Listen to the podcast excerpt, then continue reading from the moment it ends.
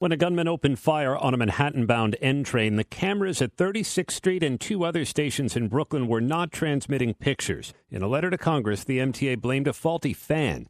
Technicians were working on it the morning of April 12th, but once the attack happened, police told the workmen to leave. The NYPD ultimately said it would be unfair and misleading to say the lack of functioning cameras significantly delayed the manhunt. Other MTA cameras provided images of the shooter.